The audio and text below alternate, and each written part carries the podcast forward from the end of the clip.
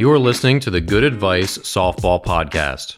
I'm Dan Blewett, and on this show, you'll learn how to help the softball player in your life sharpen her skills, improve her mindset, and find new confidence through softball.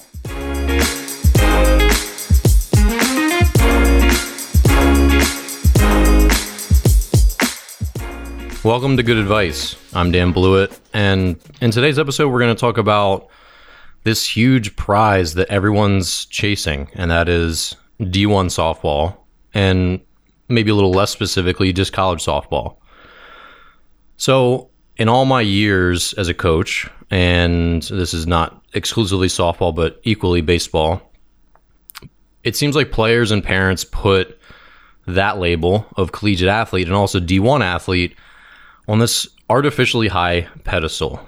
And so I want to take today's episode to kind of go over what it actually is that you're chasing. Because I've been to a lot of D1 baseball games. I was a D1 baseball player.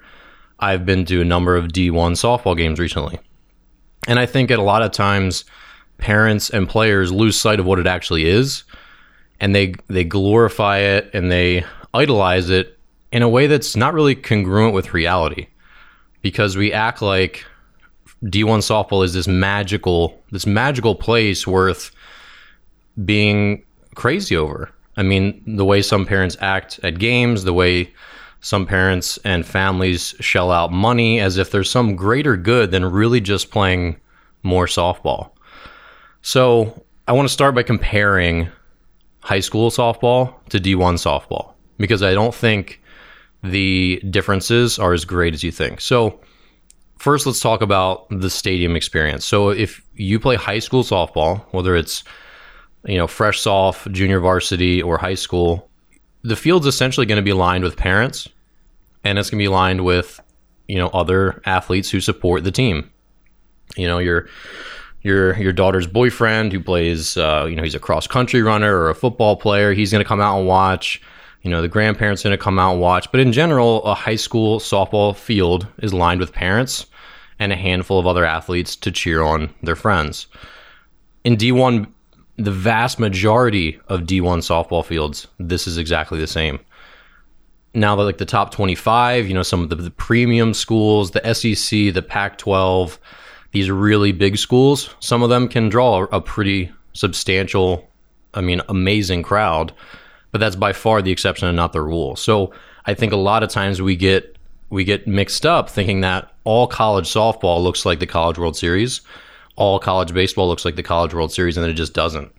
The vast majority of Division One programs, they get 100 fans a game.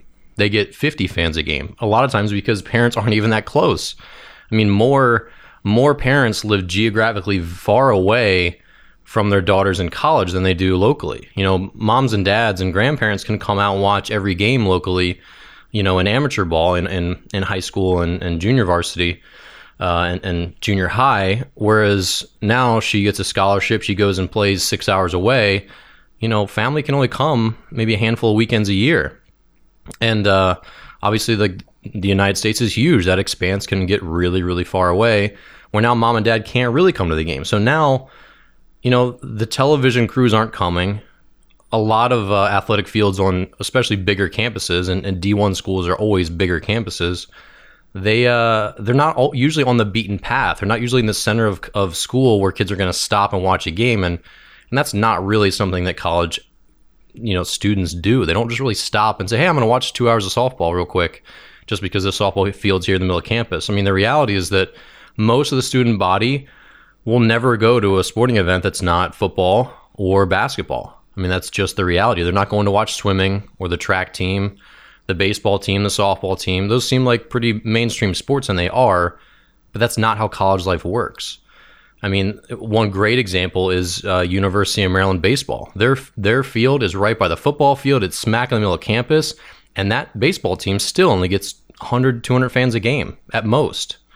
So you know, we start to put this uh, D1 thing on a big pedestal, whereas in reality, the fan experience, aside from playing on a much nicer field, it's mostly the same. You go play D1 baseball, D1 softball, and it's this magical thing, but it's really it's just an extension of travel. It's just an extension of high school.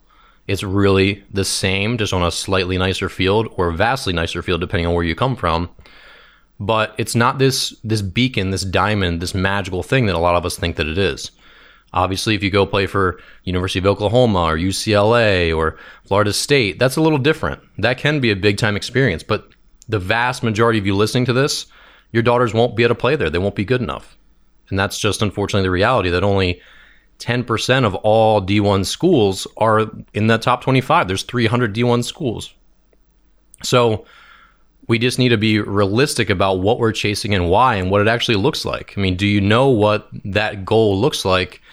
That, and I know most of you are, are very reasonable in your expectations listening, but a lot of families get really wrapped up in this prize that maybe isn't as sparkly as we think.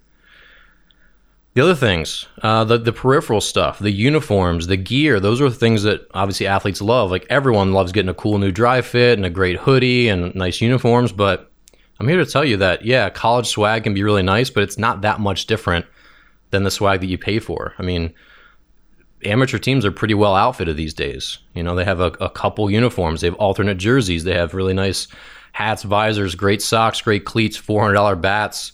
There's not a lot of difference in a D1 program.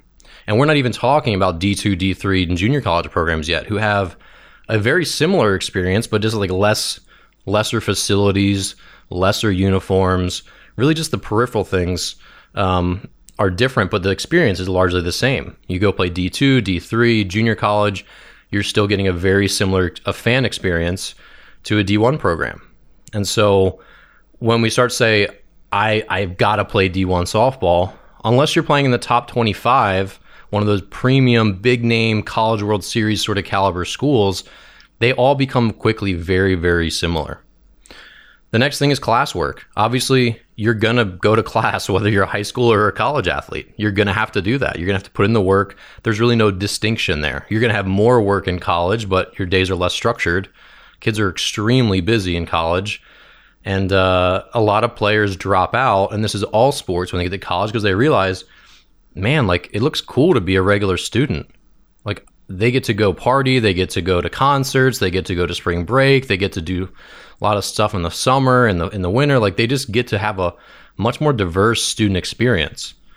And being a D1 athlete is great. I mean, there's perks. Don't get me wrong. I loved being one myself. I don't think many athletes that make it to the end um, and graduate as a college athlete would ever give that experience back. But it's it's a very constrained, prohibitive type of experience. It's very different. You're up at 7 a.m. a lot of days because you have to take earlier classes.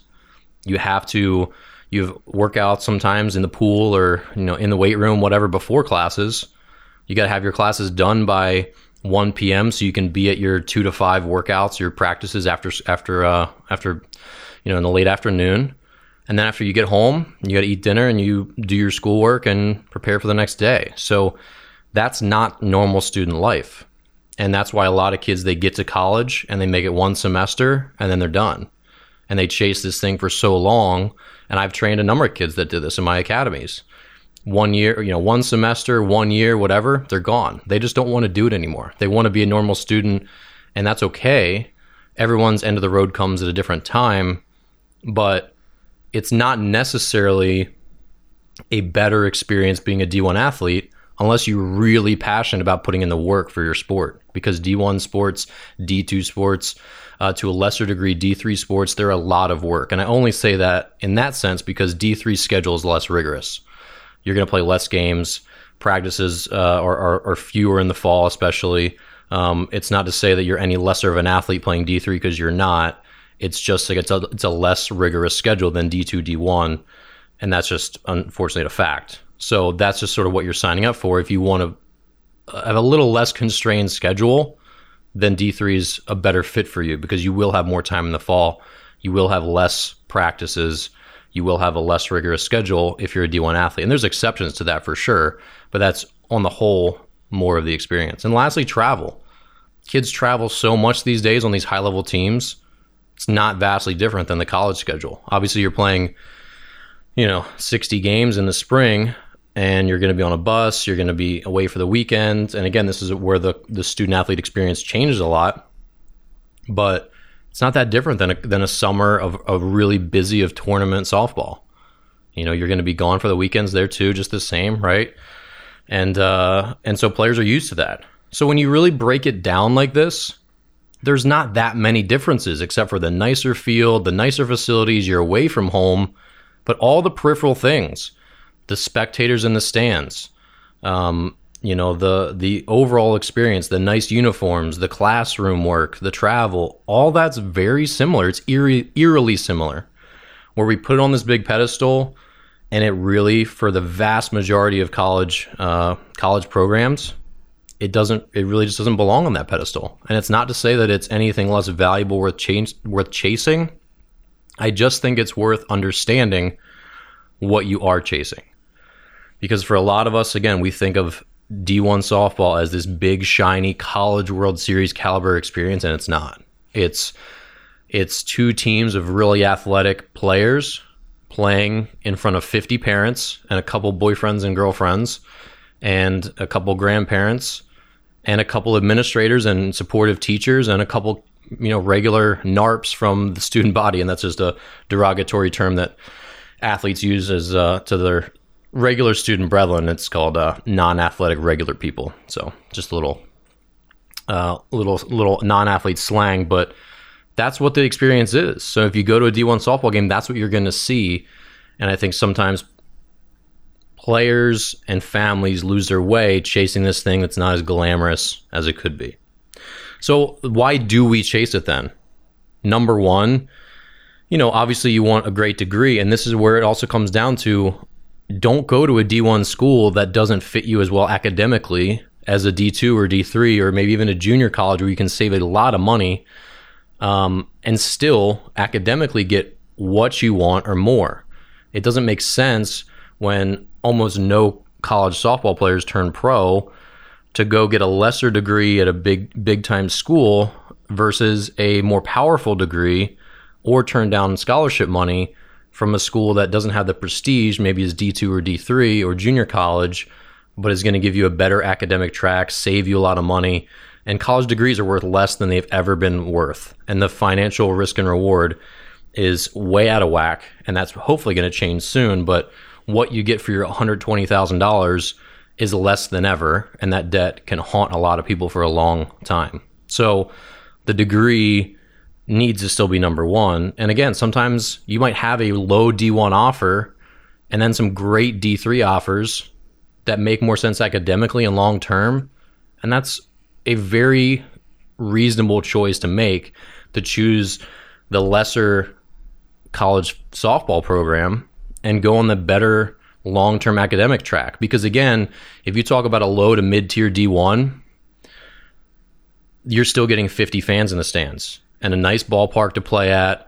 But beyond those things, it's very, very similar to D3. D3, you're going to get 50, 50 fans in the stands and still a pretty nice ballpark.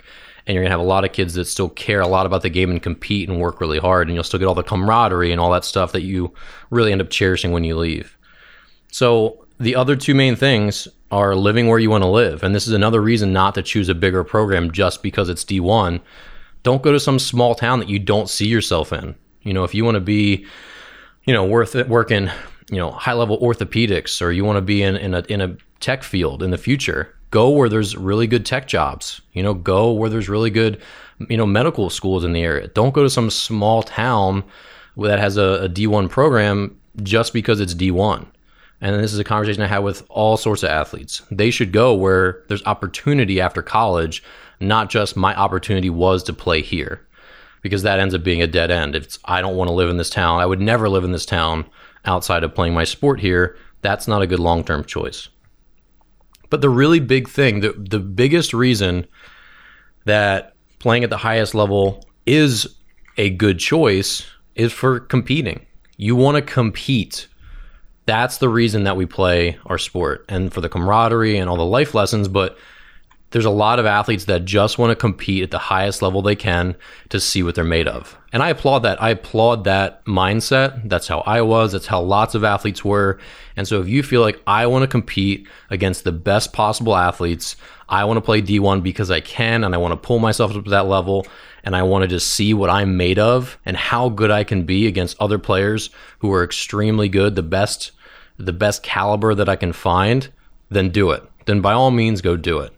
But if you don't feel that deep in your spirit, your soul, whatever you want to call it, then it's probably not the right choice to turn down other opportunities academically or, or geographically or whatever. But if you really just want to grind it out and compete your face off because that's the kind of athlete you are, and again, that's awesome. And that's really the number one reason to go as high as you possibly can is to compete. And if that's who you are, go do it. But if that's not the number one thing, the absolute number one thing that gets you out of bed as an athlete, then you need to take a long look at the other options and why you're doing what you're doing and where you're potentially going. And parents, if it's not for them all about, and it's not for your daughter all about competing, then this just should be a big family conversation about what level is really, at the end of the day, right for you.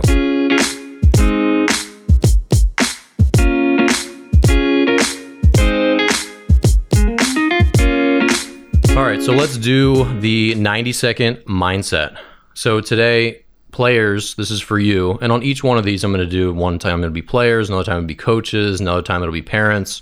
This isn't just mental training for softball. This is a mindset change and something to contemplate. So today, players, why do you hustle? And this is one of those, it seems like one of those sappy, stupid, boring topics, but really, hustling is one of those things. And obviously, in baseball, there's the baseball gods. This is why I named my book Dear Baseball Gods. It's the same. There's the softball gods, and they're not really these entities, but what they are is good and bad luck. And they're the humble, the humbling that you get when you think you're better than you are, or that the highs will not come down. And softball, because of the vast amount of good and bad luck, the vast amount of bloopers that fall in, of borderline strikes that either go your way or go against you, the bad hops, you know, the the tough routes to a ball that a player takes that ends up changing a game, all those things, those are the reason that you hustle. As soon as you le- you let your guard down, whether it's in softball or it's in life, whatever it is, as soon as you let your guard down and say, I can walk here, I can let off the gas here, that's when someone else who's not letting off the gap catches up. And you never catch up again after that. And the other thing is, laziness is contagious. So, some of the best teams I've ever coached against or played against, they're teams where they hustle, and the hustle is clearly just viral. It's contagious, and everyone on that team strides for every next base. They grind the game out. They refuse to bow down. They take every at bat like it's their last. They they grit and they grit and they grit. And that is a contagious attitude. So as soon as one player on your team stops hustling and everyone else enables it, they say, "Oh, that's okay. She's tired. It's been a long day." Nah. When you compete, you compete with yourself. And when you're tired, everyone else is tired too especially if you're a hard worker and you're in great shape. If you're a hard worker and you're in great shape and you're tired, everyone's more tired than you. That's when you really have to dig deep. That's when the hustle matters most. And that's when you really separate yourself from everyone else on the field and your team from the lesser teams.